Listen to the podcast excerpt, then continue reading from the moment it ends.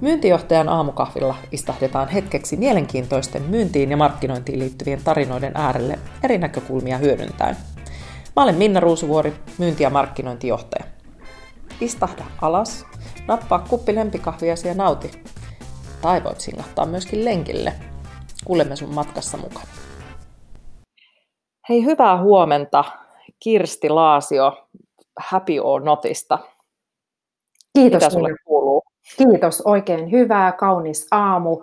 Innolla mukaan lähdössä sun kanssa keskustelemaan nyt oikein tuiki tärkeästä asiasta. Jes, eli, eli tota, Kirsti on mulla aamukahvi vieraana ja meillä on teemana sellainen, kun ainoastaan asiakaskokemuksen konkretisointi tuottaa tuloksia. Minkälaisia ajatuksia, hei Kirsti, tämä otsikko sulle herättää?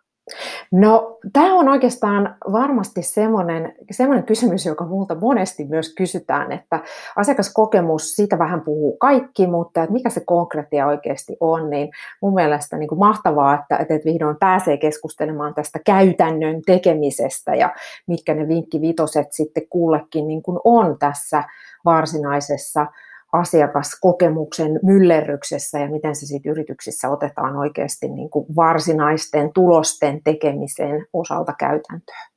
Tämä on mielenkiintoinen aihe ja mä uskon, että, että tälle on paljon, paljon aidosti tilausta. Mutta ennen kuin mennään tähän meidän hyvään aiheeseen, niin kerro kuka on Kirsti Laasio?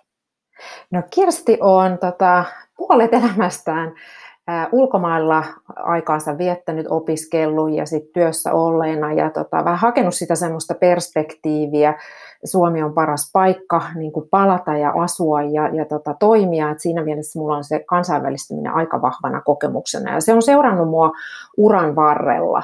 Ja sitten nämä ehkä erilaiset kohtaamiset eri kulttuurien välillä on niin tuonut mulle aika vahvasti semmoisen näkökulman myös niin empaattisuuteen, eli ymmärtää, mitä siellä vastapuolella tarkoitetaan. Ja se on, niin kuin, se on ollut mulla niin kuin eri työpaikoissa mukana, jossa mä oon keskittynyt aika vahvasti semmoisen asiakaskeskeiseen tekemiseen, joka sitten on johtanut myöskin sen työntekijäkokemuksen nostamiseen rinnalle. Et mä oon toiminut tuotehallinnan tehtävissä, brändien rakentamisen tehtävissä, sitten tämmöisen niin kuin ehkä operatiivisen kehittämisen tehtävissä poistamassa tiimien välisiä siiloja ja nyt sitten viimeisimmät vuodet tosi vahvasti asiakaskokemuksen niin kuin rakentajana, rakentajana ja se on ollut mulla aina, aina tota sydämessä lähellä, lähellä tota sitä varsinaista niin kuin tekemistä. Tämmöisen innostamisen ja motivoiminen, eh, se on mulle myös tärkeää työntekijöiden niin kuin mukaan saaminen ja tämmöinen niin kuin asiakas- ja työntekijäkokemuksen tekemisen mahdollistajana on ollut niin kuin yksi mun toimimisen punainen lanka. Toimin myös aika paljon mentorina erilaisille tahoille, advisorina ja puhujana. Puhuminen on mulle helpompaa kuin kirjoittaminen. Ja tota, näissä yhteyksissä sitten saatan olla törmännyt jo moneen kuulijaankin. No niin, sä, sä olet aktiivinen ja, ja tota, näyt monessa paikassa ja senpä takia tästä aiheesta on erityisen mukava jutella sun kanssa – Lisäksi kun mainitsit tuon sun taustan, niin, niin sähän olet nimenomaan ollut siellä arjessa myöskin kehittämässä sitä kokemusta, koska kokemushan ei ole päälle liimattua, vaan se on nimenomaan sitä tuotteisiin ja palveluihin ja yrityksen sisäiseen toimintaan, juuri niihin siilojen poistoihin liittyviä asioita. Eli, eli siinä mielessä niin pitkä kokemus monelta perspektiiviltä tähän aiheeseen. Kiitos. Hei, tota, nyt kun ollaan aamukahvilla, niin totta kai pitää kysyä, että mikä on sun lempikahvi? Oh jee, yeah, kiva kysymys. Mun lempikahvi on itse asiassa espresso sen moninaisissa muodoissa, sit niin kuin välillä ehkä latteen tai, tai cappuccinon tehtävä, tehtävänä versiona. Ja italialaiset kahvit on mun, mun tota sydäntä lähellä, että italialaiset pahdot. Et mulla on itse asiassa tämmöinen lempikahvi, on, on tämmöinen puljalainen, ihan pien paahtimo kuin Quarta Cafe. Sitä ei valitettavasti saa edes minkään nettikaupankaan kautta tilattua Suomeen, mutta se on ollut mulle semmoinen huikea kahvielämys. Ja ehkä sitten tämmöiset kaupasta saatavat hyvät tummapahtoiset, vähän semmoiset niin ilmeikkääkit espressot on niin kuin lähellä, lähellä mun sydäntä, mutta että mä oon aika sit kaikki ruokanen sieltä, että et, et, kyllä suodatin kahviakin menee. Mutta jos on pakko yksi valita, niin kyllä se on toi puolialainen kvarttakafe, joka on sitten aika spesiaali elämys, kun sitä ei niin kuin saa joka päivä juotua. Et se on vähän niin kuin joulu, sit, kun se mm. saa. Onko se siis joku pieni paahtimo jossain, jossain tota, tietyssä paikassa Italiassa vai myydäänkö sitä siellä, siellä niin kuin laajemmaltikin? Sitä taitaa olla ihan supermarketissa saatavilla, mutta että se on tosissaan semmoinen pieni paikallinen, ihan pieni pahtimo, mutta että oikein semmoinen ryhdikäs, ilmeikäs ja jollain tavalla kuitenkin semmoinen tietty lempeys tulee siellä läpi, jos sitä kahvia nyt voi niin kuvailla. No mutta he kuvaa italialaisia aika hyvin. Hei tota, mennään aiheeseen, eli, eli sä oot Kirsti työskennellyt viimeiset kuusi vuotta muistaakseni, ää, nyt suoraan tämän asiakaskokemuksen kehittämisen parissa Happy Onotilla. Mitä se on opettanut sulle tämän aiheen tiimoilta? Tämä on aika haastava, mutta erittäin tärkeä teema.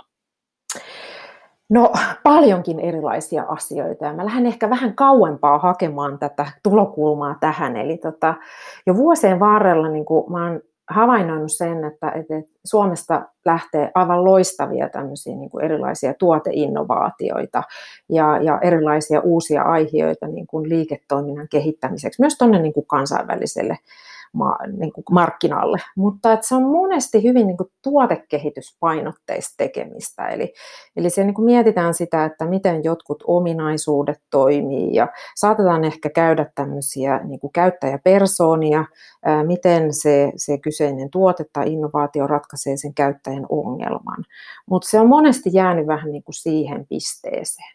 Ja vastaava oikeastaan koskettaa palvelupuolta. Että hyvin monesti lähdetään niin kuin siitä yrityksen näkökulmasta, että, että, että ehkä saatetaan niin kuin, tuntea, kuka se on mahdollisesti se asiakas, mutta että sitä pidemmälle sitä ei, ei viedä. Ja monesti ajatellaan, että se asiakaskokemus itsessään, että se on asiakaspalvelu tiimin heiniä. Eli se ei niin kuin, sitä ei ole integroitu siihen yrityksen tekemiseen. Että se on joku yksi tiimi, joka hanskaa sen kokemuksen ja check se on hoidettu.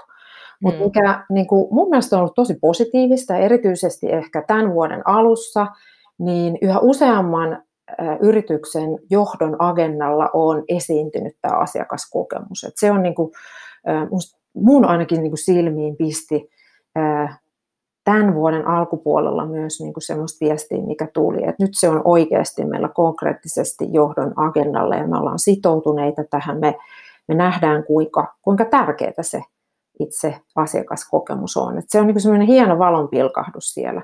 Mutta sitten tämä asiakaskokemuskeskustelu, tämmöinen CX, kansainvälinen lyhennetermi, niin se on monesti vielä tosi ylätasolla. Ja se on aika paljon jargonia, puhutaan kaikenlaisista mm. työkaluista. Sitten mietitään, kenen homma tämä oikeasti on, tarvitaanko me tähän joku rooli, miten me niin kuin mitataan tätä, mitä tuloksia tästä on odotettavissa, kun se on vähän semmoinen – en voi koskea, se ei ole mikään assetti, siis tämmöinen konkreettinen asia niin kuin monen yrityksen näkökulmasta, että se jalkauttaminen puuttuu siellä. Ja sit, mikä on, niin sehän on osa kulttuuria, eikö? Kyllä, siis nimenomaan sitä, että, että se, on, niin kuin, se jää vielä kuitenkin aika ylätasolle. Että nämä on, tämä on niin kuin sinällänsä haastava ja tämä, ehkä tämä käytäntöön vieminen, niin kuin tämänkin päivän keskustelun aiheena on, niin se on, se on ehkä aika monelle kysymysmerkki. Et kerran vuodessa saatetaan ehkä tehdä joku kysy, kysely tai kaksi kertaakin vuodessa, mutta ne on aina semmoisia valokuvia siitä kyseisestä hetkestä. Ja sitä ei niin kuin ehkä osata ottaa vielä semmoisena jatkuvana toimintana huomioon. Mutta että me ollaan nyt toimittu tämä markkinoilla jonkun aikaa, niin on sitten nähty sitä, että, että yhä useampi yritys huomioitaan ja alkaa jopa näkemään, että, että, että niihin investoihin, mitä siihen kokemukseen on tehty, niin sieltä on niin kuin mahdollista saada ää, takaisin, jopa niin kuin ihan kilpailuetunakin. Joo, ja sitä olinkin sulta juuri kysymässä, että, että kun sanoit, että, että se on noussut johdon agendalle aidosti nyt tänä vuonna 2020, niin, niin tuota, onko, onko siellä taustalla se, että aidosti ymmärretään, että, että kun ne alkaa ne kilpailuelementit olla aika lailla kaluttu, että asiakaskokemus on aidosti kilpailuedun lähde, ja sitten kyllähän me nähdään tilastoistakin, että, että ne hyvää kokemusta tuottavat yritykset, ne aidosti kasvaa useita prosentteja kovemmalla tahdilla kuin verrokkiyritykset, jotka, jotka eivät taas siihen niin paljon panosta. Niin näkyykö tämä sun mielestä siellä? Kyllä. Siis se huomioidaan niin kuin aika monesti, tai huomataan, että, että vaikka sen tuotteen ominaisuudet tai, tai tietyt palveluelementit on helppo kopioida, samoin hinta, hintakilpailu, se on, se on itse asiassa ihan semmoinen pohjaton suo, kun sinne hintakilpailuun lähtee, mutta että aina sieltä löytyy joku, joka voi tarjota parempaa hintaa, mutta että jos se kokemus on huono, niin silloin niin kuin sillä hyvällä hinnallakaan ei oikeastaan ole mitään merkitystä. Että, että se huomataan yhtäkkiä, että se kokemus on asiakkaille, kuluttajille, se on paljon suurempi päätöksentekoelementti kuin mikään noista aikaisemmin maininneista. Ja sitten ehkä näinä aikoina mikä on niin kuin erityisesti silmiin pistänyt, että nyt kun ehkä semmoinen uusi asiakashankinta tai uusien asiakkaiden saaminen onkin vähän kiven alla, niin se asiakaspysyvyys ja siitä koke- asiakkaan kokemuksesta huolehtiminen on yhtäkkiä noussut niin kuin paljon suurempaan niin kuin asemaan. Aikaisemmin moni on keskittynyt siihen niin sanotusti funnelin alkupäähän, eli kun niitä uusasiakashankintoja tehdään, niin halutaan varmistaa, että se kokemus on hyvä, mutta sitten kun se on saatu se asiakas, niin sitten homma unohtuu. Ja tänä keväänä erityisesti se olemassa olevan asiakkaan niin kuin kokemuksesta ja pysyvyydestä huolehtiminen, niin se on, se on tosi monelle tärkeä ja silloin tämä kokemus oikeasti on todella tärkeä. Kun tämä on herkullinen aihe, mulla on oikein täällä niin kuin kädet syyhyä kysyä sinulta paljon asioita, koska tämä, niin kuin, mitä sä juuri mainitsit, että, että on tavallaan se uusi, hanki, uusi asiakashankinnan näkökulma, ja, ja siellähän muodostuu kokemus ikään kuin asiakkaan näkökulmassa, näkökulmasta siitä ostamisesta, ja sitten on, on ikään kuin se, mitä tapahtuu sen jälkeen, ja on kokemus asiakkaana olemisesta. Ja nämähän on kaksi aika eri asiaa, ja siellä on aika erilaiset vaikuttimet myöskin taustalla. Ja jos miettii sitten vielä sitä, mitä te teette, Eli, eli se mittaaminen ja sitä kautta kehittäminen, niin sehän on nimenomaan siinä asiakkaana olemisen ytimessä, että sitä voidaan viedä nextille levelille. Mutta sitten kuitenkaan unohtamatta taas ehkä niin kuin tässä myyntijohtajan arjessa, niin se kokemus siitä ostamisesta pitäisi olla hyvä, mutta sehän lupaa taas sitten sitä, että minkälaista on olla asiakkaana. Tässä on tosi monta näkökulmaa ja tässä on tosi monta leijeriä tässä aiheessa. Totta, kyllä. Ja semmoinen niin kuin huomio myös, että ehkä just tuohon myyntiprosessiin, jos, jos ajatellaan, niin, niin, äh, niin kuin huolehditaan siitä, että se asiakas saadaan, mutta että mikä monesti jää ehkä sitten kuitenkin huomioimatta on ne, jotka ei osta syystä tai toisesta. Tai ne, jotka jättää yrityksen, sanotaan, että siellä niin kuin, elinkaaren loppupuolella tai, tai syystä tai toisesta päätyvät sit siihen, että okei, tämä ei ole nyt muun palvelu, vaan mä haluan vaihtaa tai jättää tämän käyttämättä, niin erittäin harva yritys oikeasti niin kuin paneutuu niihin syihin tai haluaa kuulla siltä asiakkaalta, että mitä me oltaisiin voitu tehdä paremmin, mikä olisi saanut sut jäämään meidän kanssa. Että ne niin kuin ymmärtäisi paremmin, niin kuin mikä oli se oikea syy, että miksi se asiakas ei jättänyt tai jatkanut, anteeksi. Mi- mistä se sun mielestä johtuu? Onko se, johtuuko se siitä, että tämä on, tämä on niin kuin kompleksista ja vaikeaa ja ää, tavallaan ne paukut pistetään ehkä siihen, että saadaan valloitettua uusia sydämiä sinne asiakkaaksi? Vai, vai mikä sun mielestä on juurisyy tämmöisessä tilanteessa? No tämmöiset niin kuin uusien asiakkaiden hankinta, siihen niin kuin tiedetään paljon keinoja – se on niin kuin paljon pidempään ollut ehkä pinnalla. Ja nyt tämä niin kuin asiakkaiden menettäminen tai ehkä se, se, siitä juurisyystä kiinni saaminen, että miksi se asiakas ei tule meidän asiakkaaksi, niin se on omalla tavallaan ehkä tämmöisenä niin kuin yrityksen sisäisenä tutkimuksena uutta, että kun se ei tuota heti, se on niin kuin ehkä mm. siinä se, se olennaisin osa ja me ollaan sitä monesti koitettu niin kuin pohtia kautta kaivella ja, ja tutkia itsekin, että mitkä on oikeasti ne syyt, että miksei siihen panosteta. Ja siinä on ehkä juuri just tämä, että sä et saman tien näe sitä hyötyä. Toki on sitten ne asiakkaat, että kun heihin ollaan yhteydessä, niin he saattaa pohtia uudestaan. Mutta sitä arvoa ei oikeastaan nähdä, että kun sitten se tulee jonkun vuoden päästä tai jonkun ajan kuluttua, niin uudestaan se, se tilanne harkittavaksi, että lähdekö mä nyt tämän tarjoajan kanssa matkaan, lähdekö mä tämän tuotteen myyjän palvelua ostamaan vai en, niin, sit, mm. niin kuin, se, se jotenkin nähdään semmoisena, että tämä ei oikein hyvä investointi laittaa nyt tähän rahaa, kun se on itse asiassa se on semmoista tietoa, arvokasta tietoa, ehkä kaikkein arvokkainta tietoa. Se on negatiivista, että voi tuntua vähän hankalalta käsitellä, mutta se, se oikeasti kertoo sulle ne kohdat, jotka voi olla niin kuin täysin metikössä tai pimennossa, koska yritys katsoo sieltä omasta poterosta. Joo, ja mä kyllä allekirjoitan tämän. Meillä on, meillä on niin omassa tiimissä sellainen tapa, että kun häviöitä tulee, se on ihan luonnollista kaupankäynnissä, niin, niin, niin me haastatellaan nämä häviöt, eli me käydään, käydään tämän potentiaalisen asiakkaan kanssa läpi se tilanne, ja, ja mistä se johtuu. Ja ne on äärimmäisen hyviä keskusteluja, koska sä pääset aidosti kehittämään sun toimintaa tulevaisuutta ajatellen. Plus, että kyllä me on saatu hyvää palautetta asiakkailta siitä, että, että hei, että, että onpa kiva, kun te kysytte, että, että, että teidän kanssa olisi kiva kyllä lähteä tekemään, koska olette selkeästi kiinnostuneet kehittämään sitä toimintaa. Ja sitten mikä on mun mielestä tämmöinen niin vinkki vitonen ihan jokaiselle myynnin parissa toimivalle, niin Meillä oli juuri viime viikolla yksi tämmöinen keskustelu, ja, ja koska mä uskon tunteeseen vahvasti, niin mä mm. kysyin siitä asiakkaalta, että kuvaa meitä yhdellä sanalla, joka sulla on tästä koko prosessista jäänyt mieleen. Ja, ja me saatiin sieltä jokaiselta tietty adjektiivi, mm. ja se oli niin silmiä avaava, koska sehän on se fiilis, joka meistä jää. Ja se, siinä oli paljon positiivista, paljon kehitettävää, mutta se antoi meille hirvittävän paljon eväitä viedä taas prosessia eteenpäin. Plus, että mä koin itse, että sillä asiakkaalle jäi hyvä fiilis siitä, että meitä aidosti kiinnosti, että miksi me ei sitä voitettu. Ja, ja uskon, että, että tällä me niin kuin kasvettiin ää, taas omassa tekemisessämme sata pykälää eteenpäin. Ja, ja tota, mä oon joskus tehnyt myös sen, että mä lähetän kukkakimpun, koska musta se on niin kuin kiva sellainen mausta. Ja siitä me ollaan saatu myös hyvää palautetta, mutta tässä tullaan ehkä siihen, että ne on pieniä asioita. Kyllä. Loppujen lopuksi hyvin pieniä asioita, joista sä saat aika paljon. Todella?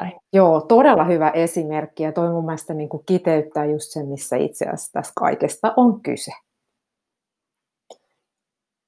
Tota, mä oikeastaan niin kuin menisinkin siihen, että, että kun tästä puhutaan niin paljon, ja niin kuin sanoit, että se on siellä johdon agendalla, ää, ja, ja tota, tämä on niin monitahoinen ja, ja tavallaan niin kuin esiintyy monissa eri funktioissa ja monella, monella eri tasolla, niin mikä siinä on haastavaa tai mikä siinä on haastavinta, kun puhutaan sen asiakaskokemuksen konkretisoinnista sun kokemuksen mukaan? No se, mä palaan ehkä tuohon tunteeseen, minkä sä äsken nostit esiin. Eli tota, mun kokemuksen mukaan niin se, se asiakaskokemus sinällä, se perustuu monen teki, monesta tekijästä ja se muodostuu sellaisesta pienestä mikrohetkistä, mikrokohtaamispisteestä, josta tavallaan niin kuin tulee semmoinen kokonaisvaltainen kokemus. Ja se kokemus pääsääntöisesti perustuu johonkin tunteeseen, johonkin fiilikseen jostakin. Vaikka sä kuinka vertaat palvelu tarjoamaan ominaisuuksia, hintaa, niin sitten sulla merkkaa kuitenkin joku, joku tunnepohjainen seikka. Ja, ja tota, se tutkimuksen, niin kuin, tässä on erilaisia tutkimuksia oikeastaan niin kuin taustalla, mutta että, että voidaan sanoa, että 95 prosenttia ihmisen niin kuin päivittäisistä päätöksistä, semmoisista ihan, että laitaks mä nyt noi housut vai ton paidan vai meneekö mä ulos vai en vai ostaks mä nyt tuota palvelua vai en, niin 95 prosenttia perustuu tunteeseen. Ja vaan 5 prosenttia on oikeasti semmoista rationaalista ajattelua ja päättelyä. Ja mä viittaan tähän tämmöiseen Daniel Kahneman, joka on kirjoittanut kirjan nimeltä Thinking Fast and Slow, niin siellä niin kuin kuvataan tämmöinen System 1, joka on niin kuin aivoista tapahtuvaa tämmöistä äh, en osaa selittää tarkemmin, mitä se on mm. reaktio, mutta että se on semmoista niin kuin asioita, jotka, joita sun ei tarvitse miettiä. Se on opittua, se on kokemukseen perustuvaa. Ja tämä 95 prosenttia perustuu tähän System 1, mihin sun tunne ohjaa. Ja sitten tämmöinen System 2 tulee päälle, silloin, kun tämä System 1 sut niin kuin herättää pysähtymään, tämä rationaalinen ajattelu lähtee käyntiin. Eli sä rupeat miettimään, se sun, sun on pitänyt saada niin kuin pysähtyä sen System 1 niin kuin antaman impulssin pohjalta. Ja, ja nämä tämän rationaaliset ajattelut, niin ne saa itse asiassa sitä muutosta aikaan. Ja se, mikä se haaste tässä monesti on yrityksillä, että tämä tulee tämä pinnan alla oleva tunne, jota on tosi vaikea käsitellä. Se on jotakin semmoista, jota sä et voi vaan lokeroida johonkin asiaan. Sitä on aika haastavaa mitata. Siihen löytyy keinoja, mutta se on jotakin semmoista, jota sä et vaan niin yrityksen, ehkä liiketoiminnan näkökulmasta kovin helposti saa jotenkin konkretisoitua. Ja kun täällä tunteella itse asiassa on tosi vahva vaikutus myös brändikokemukseen, niin moni markkinoija tietää tämän haasteen, kun puhutaan brändikokemuksesta tai jopa niin kuin, miten jotkut brändiin ää, sijoitettavat toimenpiteet, niin miten sä oikeasti niin kuin näytät sieltä sen roin, niin miten haastavaa se oikeasti on. Tämä on ehkä semmoinen, niin kuin mä sanoisin, että se, se tunnepuolen niin kuin, ää, ymmärtäminen ja konkretisointi, se on yksi tämmöinen monen niin kuin kompastuskivi, että kun mä en saa tästä kiinni, niin tämä on vaikea. Joo, ja siis se, se, se on jännä juttu, että silloin kun mä tein tätä mun asiakaskokemuksen anatomia yritysten välisessä liiketoiminnassa tutkimusta muutama vuosi sitten suomalaisten yri, yritysasiakkaiden ää, kanssa, ja, ja heiltä, heiltä sitä sitten kysyin, ja otin sinne sen tunnefaktorin yhdeksi elementiksi, niin ää, se aiheuttaa aika ristiriitaisia tunteita. Kun, kun ihmisten kanssa siitä keskustelee, niin niiden keskustelujen kautta se alkaa sieltä nousemaan, että kyllä, puolet päätöksenteosta on intuitiota ja toisaalta vaikka kaikki faktat puhuisivat puolesta, jos tunne ei sano niin tai se intuitio ei ole puolesta, niin en pysty tekemään siitä päätöstä. Ja tämä itse asiassa, mitä sä sanoit tuosta Kahnemanin System 1 ja System 2, niin sitä, siinä omassa tutkimuksessa pyöritteli myös sen verran, että tietyt päätökset syntyvät meidän aivo, aivon, aivojen sellaisissa osissa, että me emme ole niistä tietoisia. Ja, ja siihen tosiaan vaikuttaa kaikki se aikaisemmin opettujen aikaisemmat kokemukset, ja ne tietyllä tavalla ohjaa sitä meidän ajattelua, ää, haluttiin me tai ei, koska me ei pystytä siihen vaikuttamaan. Mm. Ja sitten tulee tosiaan ne niin kuin rationaaliset perusteet, mutta se, siinä, siinäkin tutkimuksessa niin ne nousi tosi hyvin esille, ja, ja nyt vähän aikaa sitten kuuntelin yhtä podcastia, joka oli B2B Internationalin tekemä tuolta UKsta, ja siinä he nostivat nyt uusimmissa tutkimuksissa myöskin, että itse asiassa B2B-markkinassa tunteella on paljon suurempi merkitys kuin B2C-markkinassa, koska B2B-päättäjänä, kun sä teet päätöksiä tietyistä asioista, niin se sun tavallaan tunteen sen puolesta, että sä pystyt luottamaan siihen yritykseen, jonka kanssa sä teet asioita, niin sen pitää olla tosi voimakas, koska sä vaikutat omaan uraasi, mahdollisesti omaan työpaikkaasi ja sen mm. säilyvyyteen tekemällä tiettyjä päätöksiä, jolloin se itse asiassa korostuu, kun me ollaan ehkä tyypillisesti ajateltu toisinpäin. Kyllä. Joo, ja se tämä on äärimmäisen mielenkiintoista. Joo, mä, mä oon ihan samalla linjoilla ja sit monesti kun itse asiassa puhutaankin asiakaskokemuksesta, niin hy, hyvin vahva fokus itse asiassa on tuolla B2C eli kuluttajamarkkinoilla, mutta se B2B-puoli unohdetaan ja varsinkin niin tuosta tuommoisesta intuitiivisesta kautta tunnepohjaisesta päätöksenteosta. Tuonne on tulossa niin kuin uusia ostajasukupolvia B2B-puolelle, jotka niin kuin joiden päätöksentekoa ohjaa ehkä ihan eri tekijät kuin sitten 10-20 vuotta vanhempien ostajien niin kuin päätöksentekoa. Ja sitä ei saa niin kuin aliarvioida sen, sen tunteen kautta intuition merkitystä, joka sitten perustuu hyvin monesti siihen kokemukseen. Et tietyllä tapaa ne ostajasukupolvet kehittyy ja siellä on ehkä eri drivereita kuin aikaisemmilla.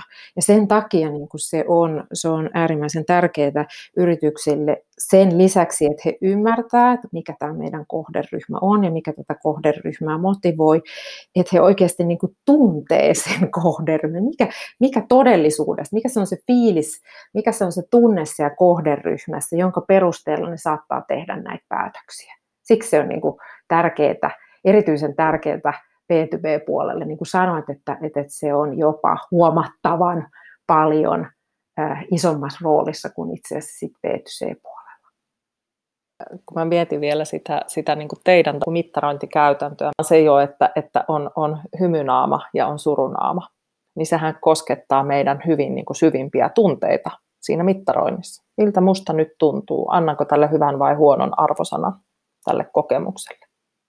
Kyllä, ja tavoitteena on niin kuin löytää semmoinen helppo, siinä hetkessä niin kuin ei liikaa aikaa vievä tapa kertoa se niin kuin kokemus, jotta se saadaan se, siitä kokemuksesta kiinni. Ei niin, että se on niin kuin jälkikäteen tai, tai se tapahtuu jollakin liian isolla skaalalla, sanotaan vaikka numerolla nollasta kymppiin, jolloin ihminen joutuu automaattisesti pysähtyä ja miettimään, jolloin se ei enää ole niin intuitiivista. Ja siinä tulee myös tämmöiset kulttuurierot, että tietyllä tapaa tämmöinen niin nopea, intuitiivinen hymynaamalla tunteen ilmaiseminen, niin se, se, se kattaa kaikki kulttuurit, sitä ei tarvitse selittää, se kattaa kaikki ikäluokat, siellä ei ole niin kuin eroja ja se toimii sekä B2B että B2C-puolella. Toki sen tueksi sitten, jotta siitä datasta saadaan enemmän kvalitatiivista, niin sitten mennään syvemmälle, syvemmälle ja sitten voidaan niin kuin hakea niitä juurisyitä, että no miksi just painoit punasta tai mikä tämän niin kuin taustalla oli. Et siellä, on niin kuin, siellä on tämmöisiä tekijöitä, että, että, jotka sit ohjaa sitä, sitä päätöksentekoa, joihin voi niin kuin helposti vaikuttaa sitten. No he, kun tota, oikeastaan yhdistetään nyt te, tätä keskustelua, sitä aikaisempaa kysymystä, josta jo aika pitkälle ajauduttiin, niin tästä, että mikä, mikä on haastavinta, kun puhutaan hyvästä asiakaskokemuksesta, niin minkä takia sun mielestä se kokemus on turhan harvoin hyvä? Eli miksi on tavallaan niin kuin miksi me päästään se tilanne sellaiseksi, että asiakkaan on helpompi painaa sitä surumielisempää äh, päätä siitä asteikosta kuin sitä, sitä vihreää iloista? Mikä siellä on taustalla? No ensinnäkin mä itse asiassa haluan tuohon sanoa sen, että niin kuin maailmanlaajuisesti, jos mä ajattelen tämmöistä niin kuin tietopankkia, yli miljardin palautteen, tai melkein voisi sanoa kahden miljardin palautteen tietopankkia, joka meillä on niin kuin käytettävissä, niin se suurin osa niistä palautteista on hyviä. Eli sinällään voisi niin kuin ajatella, että itse asiassa se, se hyvä, hyvä kokemus toteutuu, mutta ne huonot kokemukset, yleensä ne ihmiset, jotka se, jo, joilla on jonkinnäköinen huono kokemus, ne on monesti ne kaikista äänekkäimmät ja sen takia tuntuu siltä, että sitä huonoa kokemusta oikeasti on enemmän kuin sitä hyvää kokemusta. Tai niin, että se jää vahvasti mieleen. Ja ne syyt, niin kuin, siellä on erilaisia, mutta että varmaan yksi on sellainen, että yritykset hyvin usein unohtaa sen, kenelle, ne, kenelle sitä, sitä palvelua tai kokemusta oikeasti tuottaa. Monessa yrityksessä oikeasti se kokemus tapahtuu sattumalta. Se on vähän tämmöinen mä käytän aina tämmöistä termiä, shit happens, ja sitten katsellaan vähän, miten se korjataan. Sen sijaan, että siihen keskityttäisiin. Eli otettaisiin, niin kuin, olisi sitten kyse personoinnista tai äh, jostain asiakkaan tarpeiden huomioon ottamisesta. Että et, et, niin katsottaisiin sen asiakkaan näkökulmasta, mentäisiin asiakkaan kenkiin, eikä sitten keskityttäisiin sen niin kuin yrityksen näkökulmaan näin se monesti tapahtuu, että, että yritykset itse kuvittelee, että heillä on niin kuin homma hallussa, he tarjoavat hyvää kokemusta, heillä on olemassa prosessit, mutta että siihen niin kuin prosessiin ei ole oikeasti mitään joustoa. Ja tota, mun ihan lempiesimerkki tässä on aina tämmöinen, että vaikka että mä haluaisin mennä ravintolaan syömään, nyt just ei ole mahdollista, mutta että, että, että äh, menen sinne, ravintola näyttää suhteellisen tyhjältä, Multa kysytään, että onko mulla varausta. No mulla ei ole varausta, mutta tämä näyttää olevan tyhjä. Tulisin syömään jotain nopeampaa. Joo, meillä ei ole tilaa. Mitä? Tämä on ihan tyhjä. Mutta koska prosessi, niin kuin se homma toimii vaan varauksen mukaan, niin siinä ei ole annettu sille henkilöstölle sitä, sitä joustoa tai, tai opetettu semmoista tilannetajua jolloin se voisi niin kuin kääntää toisinpäin, että hei, että ootas mä katson, että milloin nämä meidän varaukset alkaa. Okei, no meillä on 45 minuuttia tässä aikaa, kun tulee itse asiassa näihin pöytiin varaus. Että mä kysyn keittiöltä, että saako sieltä jotakin ruokaa, käykö sulle tämmöinen? Eli niin kuin ratkaisu, haetaan niin kuin sen asiakkaan näkökulmasta sitä ratkaisukeskeisyyttä. Ja tämä on aika monesti semmoinen, minkä mä kuulen ja näen ongelmana, että yritykset kuitenkin katsoo sieltä omasta näkökulmasta tässäkin tapauksessa, jos ajattelet ihan puhtaasti liiketoiminnan näkökulmasta, he olisivat voineet tehdä yhdellä lisäkattauksella lisää rahaa, mutta koska prosessi ei oltu annettu niin kuin tämmöistä ehkä koulutusta tai, tai valtuutet. Joo, tykkää siitä valtuutussanasta juuri, että, että tavallaan annetaan, valtuutetaan tekemään niin kuin maalaisjärjelläni päätöksiä siinä kohdassa asiakkaan hyväksi. Ja taas päästään siihen, että nämä on aika pienistä asioista kiinni, että ne on niitä pieniä hetkiä, ohikiitäviä hetkiä. Mä palaan hei tuohon, kun sä sanoit, että pää, pääosin on kuitenkin hyviä kokemuksia, niin tämä on mun mielestä myöskin siinä mielessä mielenkiintoinen. Tai tämä kertoo ehkä siitä niin kuin kokemuksen luonteesta ja ehkä ihmisluonteesta ylipäätäänkin, että mehän mielellään jaetaan tarinoita. Ja, ja semmoinen mukava, helppo, tai tavallaan kaikki meni ihan ok ja hyvin, niin se on aika tylsä tarina. Eipä sitä nyt kauheasti naapurille käy kertomassa, että miten kivasti, kun kävin tuosta lihakaupasta hakemassa lihaa, niin kaikki oli tosi jees. Sen saattaa mainita ohimennen, mutta annappa olla, jos se kokemus onkin huono. Se käyt kertomassa naapurustolle ja laitat postia vielä jokaisen luukkuun, että älä ikinä mene, olipa huono kokemus. Siis karrikoituna toki, mutta näinhän se usein toimii. Ja se ehkä sitten tietyllä tavalla sitä myöskin niin kuin, ää, vääristää, mutta onhan toki näitä tutkimuksia, että, että, monet yritykset myös yliarvioivat sen tuottamansa kokemuksen laadun, ja sitten kun kuunnellaan sitä asiakasta, niin se ei ole ollenkaan niin ruusuinen se kuva. Mutta siinä on varmasti, että asiakas näkee aika monta leijeriä enemmän kuin sitten, kun sä katsot sieltä yrityksen eri siiloista käsin. Kuitenkin siis, jos, jos mennään siihen, että kaikki yritykset haluaa tuottaa hyviä kokemuksia, koska asiakashan on siellä kaikkien yritysten liiketoiminnan keskiössä. Ilman asiakkaita ei ole liiketoimintaa. Ja, ja kyllähän paljon tehdään jo töitä sen hyvän kokemuksen eteen ää, tänäkin päivänä. Kaikkialla se ei ole niin jäsentynyttä, mutta kuitenkin töitä tehdään tehdäänkö sitten kuitenkin, kuitenkaan oikeita toimenpiteitä? Miten sä tämän näet? Et kun kauheasti tehdään, mutta viekö kaikki liike eteenpäin? Mm. Tuo on erittäin hyvä kysymys ja tuota pohtii itse asiassa moni. Eli niin kun, mä näkisin sen, ja mitä tuossa aikaisemmin sanoin, että, että ilolla huomaan, että niin tästä asiakaskokemuksesta ainakin puhutaan siellä – yrityksissä huomattavan paljon enemmän. Ja ehkä jotkut on lähtenyt jo liikkeelle ja mä niin monesti rohkaisenkin siihen, että lähde edes jostain liikkeelle, että muuten se niin kuin prosessi ei ala. Että jos sitä jotenkin niin kuin patvoo, niin sitten se vaan se, niin kuin, se tapahtuu sattumalta. Shit happens joka päivä. Ja sitä on tosi vaikea niin kuin saada oikeille raiteille. Eli niin kuin on, on monenlaisia tapoja. Että, että, että niin kuin jos nyt ajatellaan tämmöistä niin kuin ihan vaikka asiakkaan matkan mallintamisesta, niin siis ihan netistä kun hakee, niin siis tuolla on varmaan tuhansia erilaisia tapoja aloittaa, mutta mä niin kuin sanoin, että ei kannata niin kuin, tuskastua tai, tai tuntua siltä, että oh my god, että on ihan jättiläisprojekti, että mitä me tähän niin kuin lähdetään. Että mun mielestä on, että pääasiat aloittaa, vaikka ihan silleen, että lähtee niin kuin itse mäppäämään yrityksen näkökulmasta, että minkälainen se asiakkaan matka on. Ja jopa niin, että niin kuin saadaan ne tiimit ymmärtää, että, Aa, että siis toi on se juttu, mitä te teette tuossa asiakkaan vaiheessa, ja sitten se siirtyy tavallaan tähän niin kuin meidän tiimin tuottamaan vaiheeseen, jolloin niin kuin, niin kuin ihan siis yritysten sisällä niin kuin se aukeaa jollain tavalla se tekeminen. Ja niin kuin saadaan ehkä enemmän sitä tiimien välistä raja-aitaa poistettua. Ja sitten on niin kuin hyvä tietyllä tapaa aina niin kuin vaikka nimetä joku sieltä, että nyt sä tänään vastaat meidän asiakkaasta, että, että, että koita tuoda sitä asiakkaan näkökulmaa.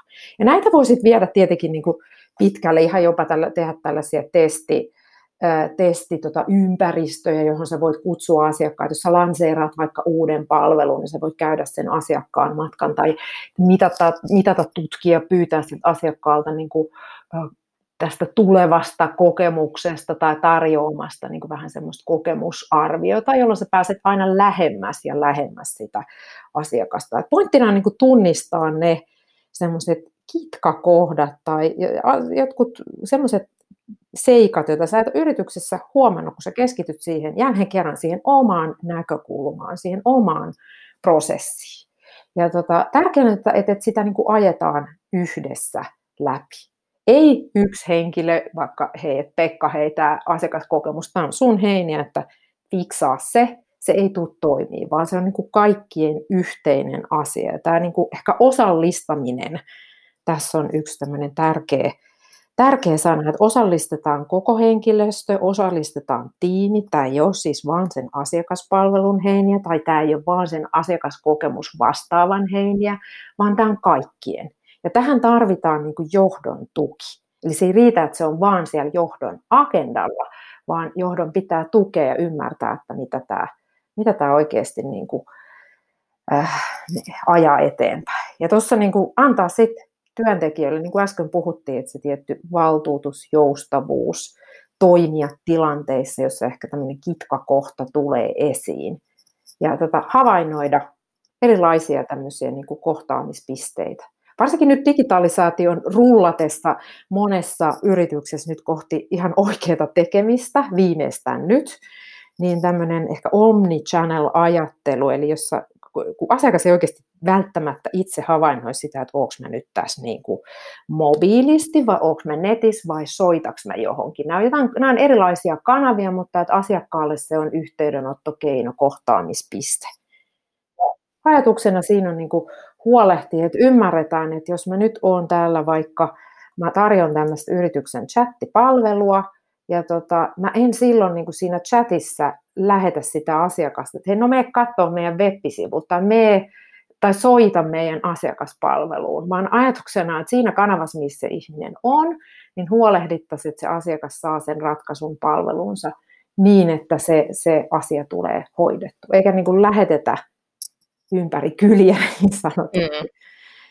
Mutta eikö tässä tulla oikeastaan myös siihen, että, että kun mietitään sitä, että se asiakaskokemus on siellä johdon agendalla, mutta se pitäisi pystyä konkretisoimaan, että mitä se asiakaskokemus juuri meidän yrityksellemme tarkoittaa, mikä on meidän asiakaskokemusstrategia noin niin kuin ylipäätään, ja sitten se pitäisi pystyä pureskelemaan jokaiselle tiimille ja työntekijälle siihen hänen roolinsa, että mitä se tarkoittaa nyt sille Pekalle tai Marjalle, kun, kun me haluamme olla tällainen meidän asiakkaallemme, jolloin just tämmöiset esimerkki tästä chatista, että hei, mun tehtävä, jotta se hyvä kokemus meillä täyttyy, niin on pyrkiä palvelemaan se asiakas tässä ja nyt, jotta se pääsisi omissa asioissaan mahdollisimman nopeasti eteenpäin. Mm. Tai mikä ikinä se nyt onkaan, mikä jälki halutaan ikään kuin jättää.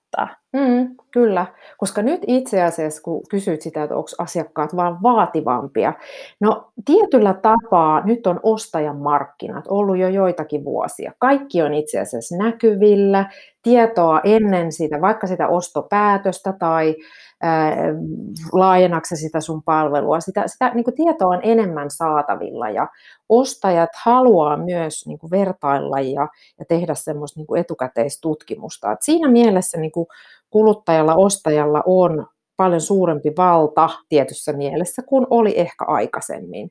Eli, eli joo, semmoinen tietty vaativuus varmaan sieltä tulee, ja koska niin kuin sitä tarjoamaakin on, niin on paljon helpompi mennä semmoisen palvelun tai tuotteen perässä, jos on paljon parempi kokemus. Hmm. Ja keskimäärin siitä ollaan myös valmiimpia maksamaan enemmän. Kyllä, just erittäin, erittäin hyvä kiteytys asiasta, että siinä mielessä se ostajamarkkina omalla tavallaan toteutuu. No hei, tuossa tota, tuli aika hyviä semmoisia quick winnejä jo, jo tai, tietyllä tavalla, että miten, miten niitä saavuttaa, mitä tekemällä. Äh, Mutta onko sulla jotakin muuta, mitä sä haluaisit vielä heittää tällaisina niin kuin toimenpiteenä, että et, et, miten saavuttaa ilman, että lähtee rakentamaan nyt niin kuin Iisakin kirkkoa, koska näistä helposti tulee myös isoja hankkeita. Ja toki sillekin on aikansa ja paikkansa, mutta se, että jos nyt kokee, että tämä on aivan retuperällä, millä saa niitä nopeita voittoja? No äsken sanoin, että tärkeintä on nyt aloittaa, että keskittyy vaikka semmoisiin kohtaamispisteisiin, jotka on niin kuin yritykselle semmos, niin kuin omasta näkökulmasta ehkä semmoisia, että tässä, tämä on niin kuin make it or break it, että tässä tapahtuu deal breaker. Ja sitten lähtee hakemaan sieltä sitä semmoista niin kuin ymmärrystä, että toimiiko tämä meidän niin kuin tarjoama kokemus, onko tässä kitkaa, onko tämä vaivaton, miten me voitaisiin vielä parantaa, joka saisi niin sen asiakkaan vielä sitoutuneemmaksi. Ja tästä työntekijän mukaan ottaminen ja sitouttaminen, että se ei vaan tapahdu myöskään ylhäältä orderina, että näin toimitte, vaan niin kuin ottaa ne työntekijät mukaan ja sitouttamaan siihen.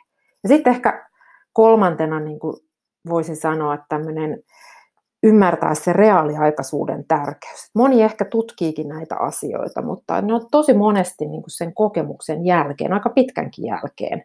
Että et sulle saattaa tulla joku sähköposti jostakin kokemuksesta, joka oli niin kuin kolme päivää sitten. En mä enää muista, mikä siinä oli. Niin kuin varsinkaan niitä mikrokohtaamisia, jotka tapahtuu tuolla alitajunnassa. En mä sitä enää muista. Tai että se on kauhean pitkä se kysely, jolloin niin kuin, A, ei mä, en kyllä jaksa. Ja tulee vähän semmoinen niin kuin, kyllästyminenkin siihen. Että et se ymmärtää, että miss, missä kohtaa mikäkin niin kuin on tärkeää ja kerätä sit sitä dataa ja yhdistää sitä muuhun dataan, niin auttaa näkemään sit, mitkä ne on ne korjattavat seikat, tai mitkä on sitten semmoiset, jotka niinku aiheuttu, aiheutti äärimmäistä vaikka ilahdutusta tai ylitti odotukset, jotta sitä voitaisiin mahdollisesti monistaa niin kuin muihinkin pisteisiin. Mutta tärkeintä on niin kuin aloittaa jostain ja tunnistaa ne kriittisimmät pisteet. Jos ne ei ole kriittisiä, niin sitten siirtää tai ottaa lisää. Sitten pikkuhiljaa laajentaa sitä ja silloin tiimitkin huomaa, että uu, että mitä tässä tapahtuu just ennen tätä, mitä niin kuin mä tuotan ja mitä tapahtuu tämän jälkeen. Eli tavallaan niin voisi ajatella näin visuaalisena, että, että työntekijät niin kuin ojentaa sitä asiakkaat to, henkilöltä toiselle. Et me ollaan niin kuin tässä yhdessä ja sitä asiakasta ei saa pudottaa maahan. Et se on niin kuin vähän semmoinen ketju, ihmisketju, joka kuljettaa sitä asiakasta eteenpäin sen yrityksen tarjoamalla matkalla. No hei, kun te toimitte kokemuksen mittaamisen kumppanina ihan valtavalle määrälle yrityksiä maailmanlaajuisesti, niin, niin tota, minkälaiset yritykset sun, sun nyt niin kuin dataan pohjautuvassa näkökulmassa niin onnistuu parhaiten kokemuksen kehittämisessä? Se on kyllä ehkä, tai eniten se näkyy niissä yrityksissä, jossa se kulttuuri on rakennettu niin, että se asiakas on siellä keskiössä. Vähän niin kuin mainitsitkin että aikaisemmin, että se kulttuuri on yksi tärkeä tekijä. Ja, ja siinä niin kuin ehkä nostasin esiin, että miten sitä kulttuuria rakennetaan, niin oikeastaan kaikki lähtee sieltä työntekijän tuntemisesta ja työntekijän ymmärryksestä niin, että, että se kulttuuri syntyy. Eli mitkä asiat niin kuin saa ne ihmiset inspiroitumaan ja motivoitumaan ja, ja tuottamaan niin kuin tietyllä tapaa parempaa ja, ja parempia lopputuloksia, koska sehän on niin kuin työnantajan näkökulmasta se, mitä haetaan. Ja ty- hyvä työntekijäkokemus, kun sitä tarjotaan, niin tuottaa parempaa asiakaskokemusta, joka taas sitten johtaa parempaan asiakassitoutumiseen. Eli tämä on niin vähän semmoinen ketju, joka mun mielestä kaikki lähtee sieltä kulttuurista ja miten sitä kulttuuria eletetä, eletään. Ja ehkä tämä,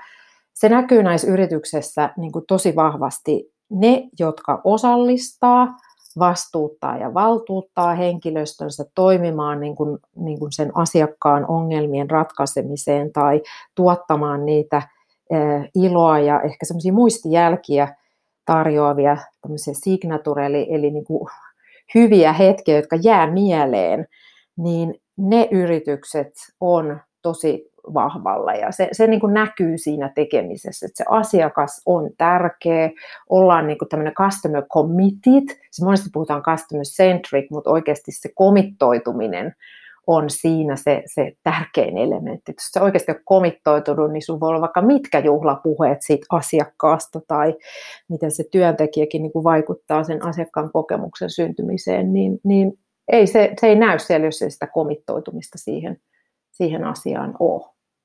Et nämä on ehkä niin semmoiset tärkeimmät. Ja sitten se, niin se, lähtee, se lähtee läpi organisaatio, että se ei ole vain se asiakaspalvelu, vaan markkinoinnilla ja myynnilläkin on niin kuin iso, iso, iso rooli tässä. Että, et, et, ja puhumattakaan siitä, että huolehditaan siitä olemassa olevasta asiakkaasta. Että se niin kuin nähdään, että tämä on kaikkien ja kunkin tavallaan ehkä tämmöisen perinteisemmän funktion roolissa se, se pitää näkyä. Ja esimerkkinä tässä nyt on niin kuin, muutaman yrityksen kanssa on niin kuin viime aikoina puhuttu, kun he kokee vahvasti, että myynti on muuttunut miten me saataisiin tuotettua parempaa asiakaskokemusta ja miten se, mä voin myydä enää samalla tavalla, että mikä olisi niin kuin se tapa, että mä toimin ehkä enemmän semmoisena auttajana. Ja tota, tässä, tässä niin kuin on noussut esiin sit se, että no miten myyjänä pystyn tuottamaan semmoista kokemusta, että ää, mä voin kuitenkin näinä haastavina aikoina saada sen, sen asiakkaan. Ja tässä mulla onkin Minna sulle itse asiassa oma kysymys, että kun sä kuitenkin tunnet hyvin myynti- ja markkinointijohtajien sielun elämää ja mitä, mitä nyt mietitään juuri näinä aikoina ja ehkä näin asiakaskokemuksen näkökulmasta, niin mitkä olisi niin kuin sun vinkki viitoset tai vinkki kolmoset, mitkä nyt onkaan, niin myyntijohtajalle oikeasti huolehtia siinä omassa prosessissaan, että siitä asiakkaasta oikeasti tuntuu siltä, että hänen niin kuin, hyvinvoinnistaan kautta hänen kokemuksestaan huolehditaan?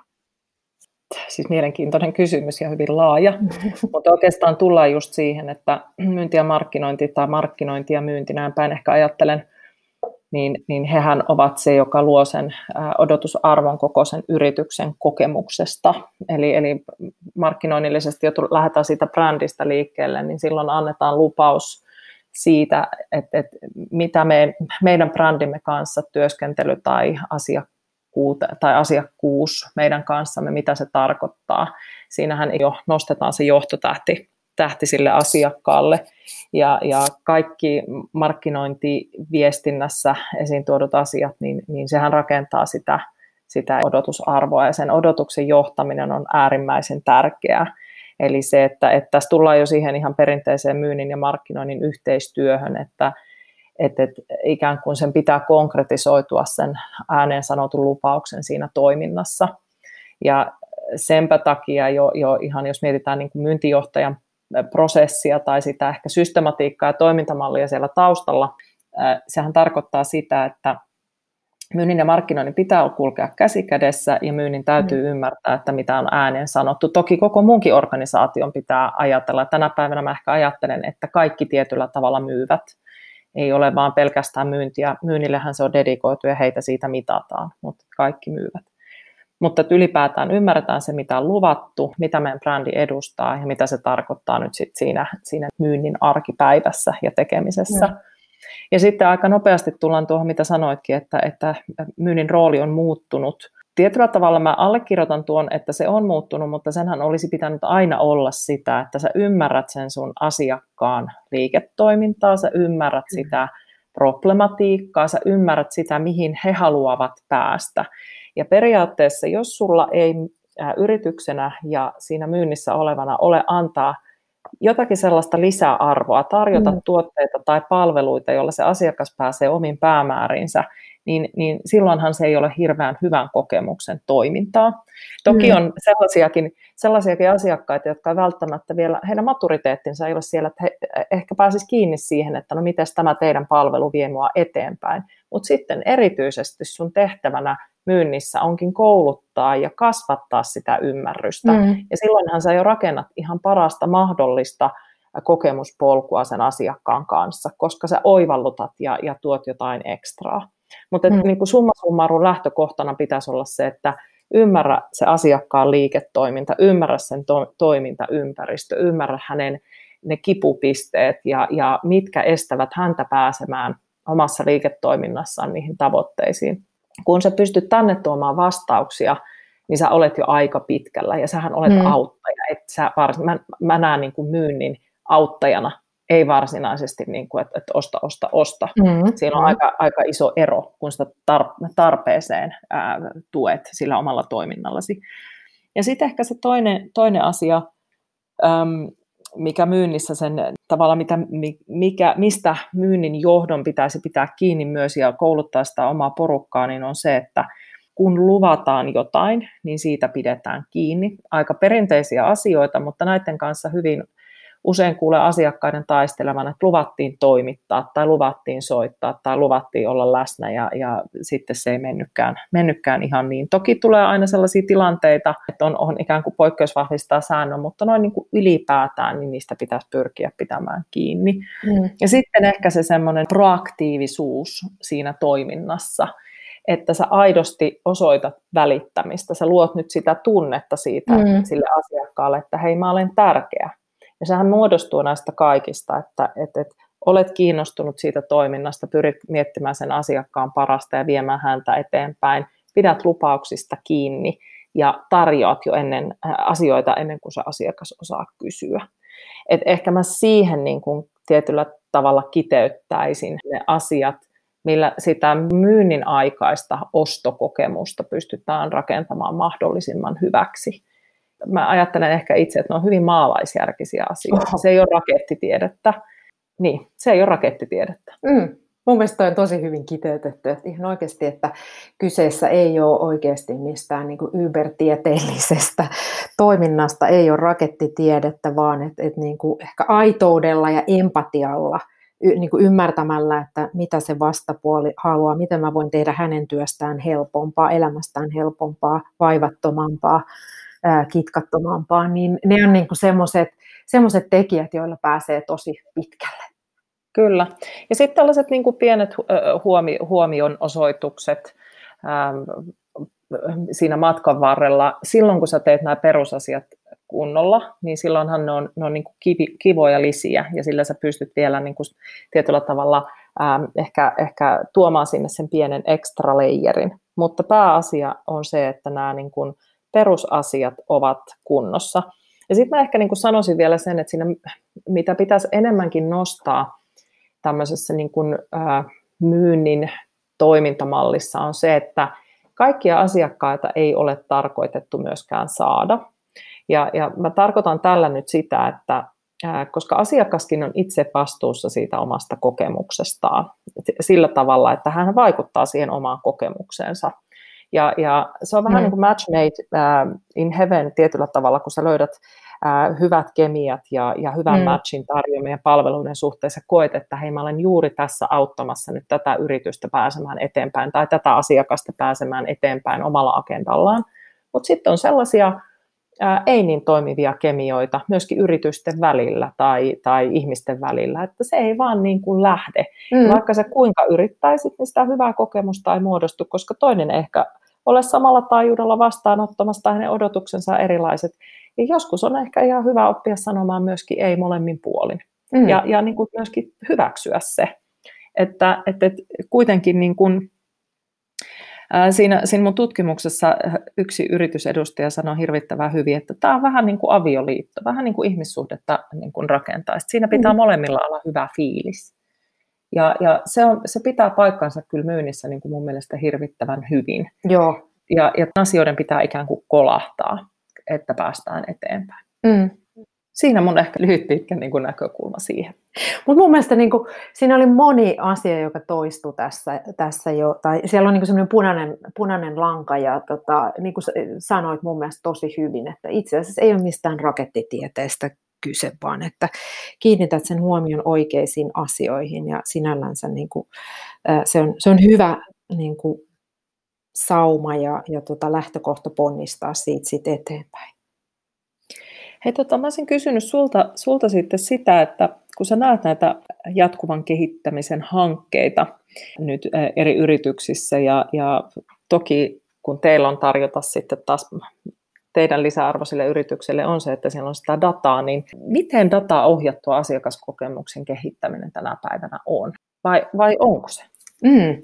Sanoisin, että voisi olla vielä niin kuin dataohjautuvampaa, koska jos et mittaa, niin mistä tiedät, että se, se kokemus oikeasti toteutuu tai se hanke onnistuu. Eli, eli se, mitä me ei mittaa, niin sitä ei niin kuin tiedä, että se on fiilispohjasta. Ja siinä mielessä näkisin, että huomattamaan paljon enemmän. Mutta se, mikä niin on ehkä olennaisinta havaita, että ne, jotka jo sitä mittaa, niin se yhdistäminen ehkä muuhun saatavilla olevaan dataan, siis vaikka kävijävirtoihin tai ostoskorin suuruuteen tai, tai mihin tahansa, mikä on niin kuin relevanttia siihen, siihen yritykseen, niin, kuin, niin, niin sillä saadaan oikeasti sitä opera, operatiivista kehittämistä aikaan, sillä saadaan säästöjä aikaan, sillä voidaan lisätä liiketoimintaa. Tässä niin kuin tullaan sitten siihen ROI-keskusteluun, että no miksi tähän koko asiakaskokemuksen hallintaan, ohjaamiseen tai hyvän kokemuksen tuottamiseen oikeasti kannattaa panostaa, koska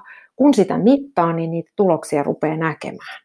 Mutta niitä, sitä dataa ei oikeastaan niin kuin katsota sillä erillään, vaan yhdistettäisiin muuhun. Ja sitten kun siitä on saatu tietyt tulokset, niin sitten voidaan mennä syvemmälle tasolle. Mä otan vaikka esimerkkinä tämmöisen niin kuin työvuorosuunnittelu, itse asiassa yksi hyvä vaikka kaupan alalta semmoinen, että jos niin kuin kokemus on huonoa johonkin tiettyyn aikaan tietyssä yksikössä ja sieltä käy ilmi, että se on itse asiassa myyjien saatavuus, niin silloin niin kuin sitä voi verrata, verrata tietyllä tapaa, niin kuin, onko meillä riittävästi työvoima, onko meillä se oikeat työvoima, onko meillä ne oikeat asiantuntijat sillä hetkellä töissä, kun niitä tarvitaan, vai onko se niin kuin väärät asiantuntijat.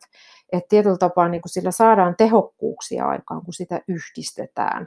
Ja tämä on ehkä semmoinen olennainen aha-elämys monelle yritykselle, joka on lähtenyt tietyllä tapaa niin kuin mittaamaan sitä, sitä kokemusta, että siellä otetaankin niin kuin tietyssä hetkessä, milloin ja missä meillä on niin kuin haasteita, tai milloin ja missä me onnistutaan, ja mikä se on niin kuin se tekijä, että sitten siellä poraudutaan vähän syvällisemmin. Plus sit sitä peilataan siihen muuhun liiketoiminnalliseen tekemiseen. se ei ole mikään irrallinen juttu. Ja jälleen kerran tullaan siihen, että on kaikkien asia, jolloin niin kuin sen datan yhdistäminen on huomattavan paljon helpompaa.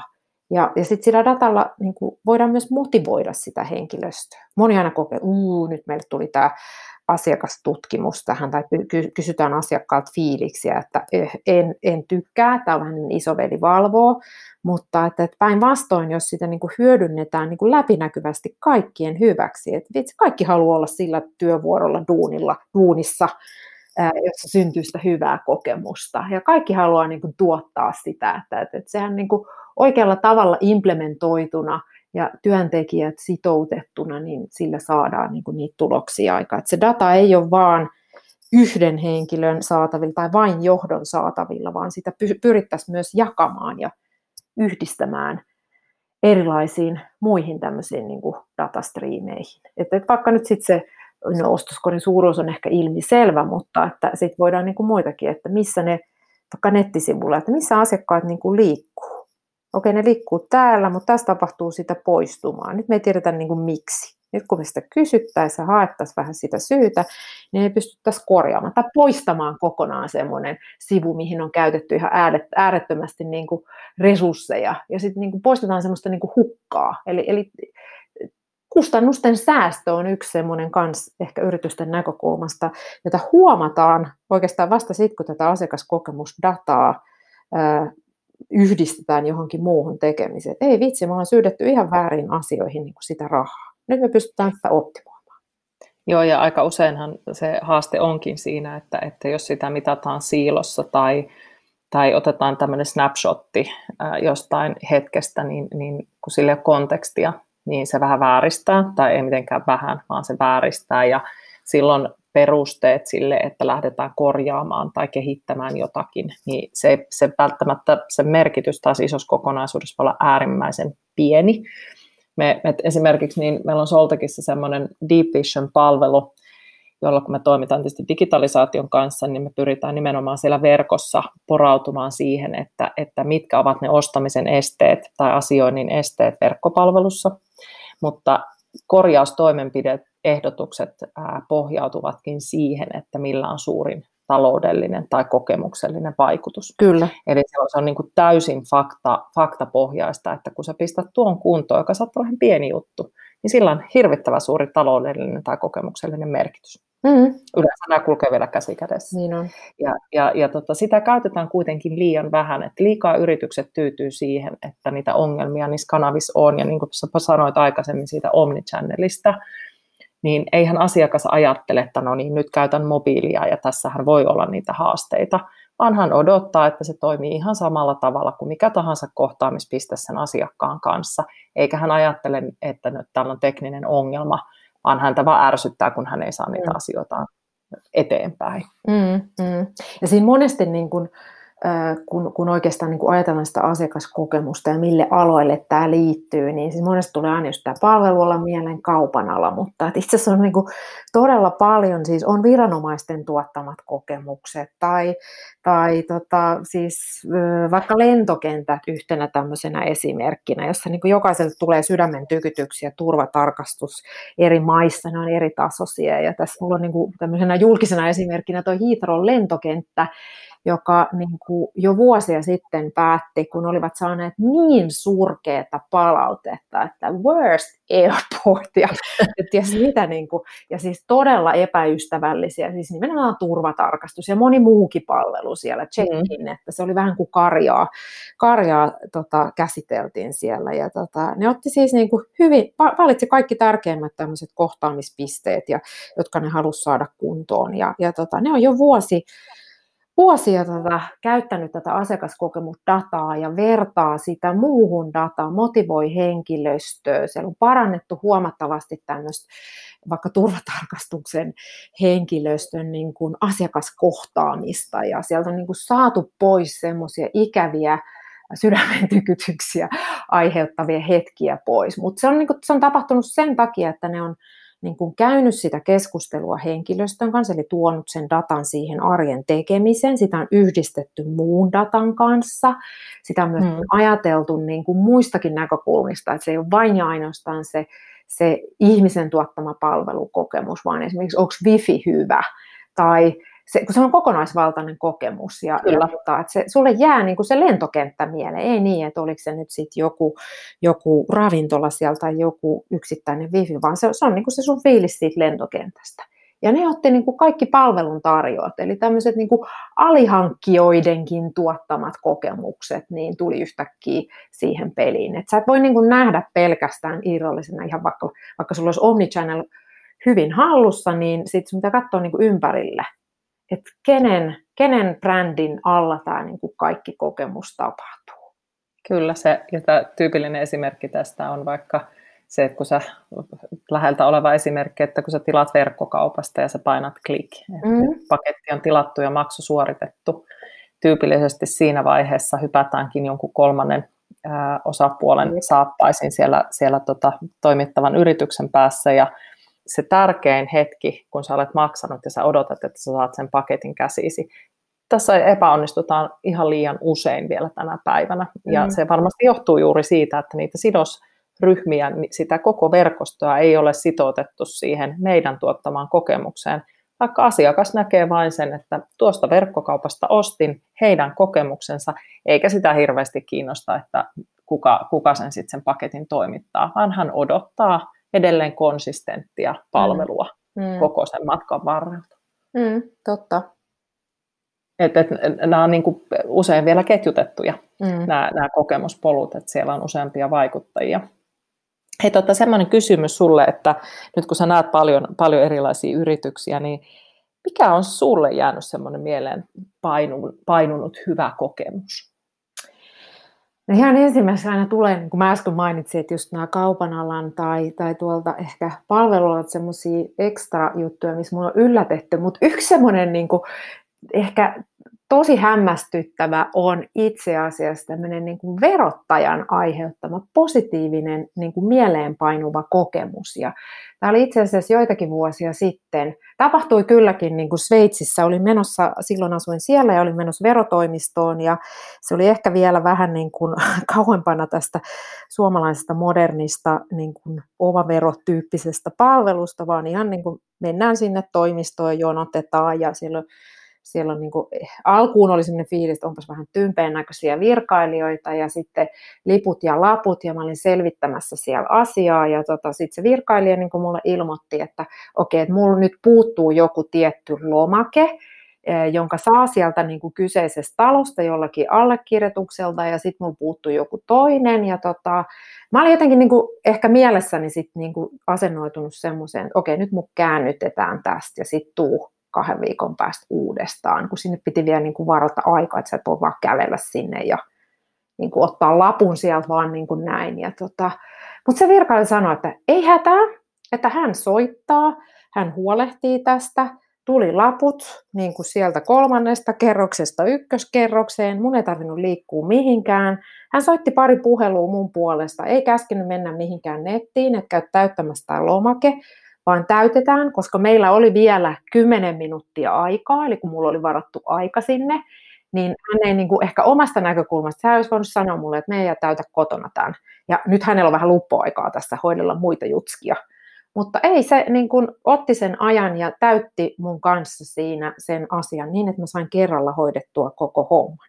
Se virkailija ei ajatellut omasta näkökulmasta ja mä olen niin kuin tosi hämmästynyt, että hetkinen, että siis totta, että julkinen puoli, pal, niin kuin julkinen puoli tuottaa myös palvelua omalla tavallaan, tai tämmöiset niin virastot, niin vaikka sä et voi elää ilman niitä virastoja, mutta että, että se niin kuin tietty sitoutuminen, että, että, että en mä nyt sano, että maksas me niin kuin mielellään, mielellään veroja, niin tietyllä tapaa, joo, kun nyt kun mulla on se semmoinen niin kokemus, että hei, että vitsi, että sieltä, niin kuin, se voi, sieltä voi saada ihan hyvää kokemusta. Että se oli mulle ehkä semmoinen yllättävä ja tietyllä tapaa mieleenpainuva ja ehkä semmoisesta paikasta, josta sä et ensimmäisenä, ensimmäisenä sitä ajattele. Ja nyt kun moni on tässä niin kuin viime päivät punnertanut veroilmoitusten puitteissa, tulee ehkä mieleen niin kuin just se, että et, et, ei vitsi, että, että, onko tämä, niin kuin, miten tämä niin kuin voi olla näin hankalaa, niin tietenkin toivoo, että sitä katsotaan myös aina sen kansalaisen veronmaksajan näkökulmasta myös, että mitä se palvelu on. Ja ilahduttavaa tietyllä tapaa huomata, että yhä enempi viranomaistaho esimerkiksi ottaa myös tämän niin kuin kansalaisen kokemuksen huomioon. Niin tota, tämä on ollut semmoinen, että wow, wow, onko tämä niin kuin paras ever, niin mm, vielä on matkaa, mutta tämä on ollut semmoinen, joka on jäänyt mieleen. Erikoinen, Joo, mutta jäänyt mieleen. Niin, mutta si- siinä sanoit ehkä sellaiset taikasanat, että kerralla kuntoon. Niin. Ja mun mielestä siihen meidän on ihan hyvä päättääkin tämä, että jos, jos semmoisen yhden asian niin kuin asiakkaan näkökulmasta, sanoit itse asiassa toisenkin vielä tuossa, että, että hän ei ajatellut ää, niin kuin itseään, vaan hän ajatteli minua ja kerralla kuntoon. Ja mun mielestä se on aika hyvä. Ajattele asiakasta ja pyri hoitamaan asiat kerralla kuntoon. Niin siinä aika pitkälle pääsee jo näillä. Ihana, joo, kyllä. Hei, ihanaa. Me voitaisiin jutella tästä varmaan tunteja. Kiitos, tämä oli aivan ihana keskustelu ja, ja tota, toivon, että kuulijat on saanut tästä hyviä eväitä sille omalle matkalle. Ja... Hyvä, kiitos Minna. Kiitokset kaikille kuulijoille ja oikein hyviä kokemusrikkaita kohtaamisia kesällä. Kuulijoille vielä, että, että miettikää mielessänne, että annatteko meille vihreän hy- hymynaaman vai punaisen surunaaman. Toivottavasti sen vihreän. Kiitos paljon. Kiitos. Ja ihanaa päivää kaikille. Kiitos kun kuuntelit. Ilo oli mun puolella. Palautetta saa heittää myyntijohtajan aamukahvilla et gmail.com. Kuulemisiin! Thank you.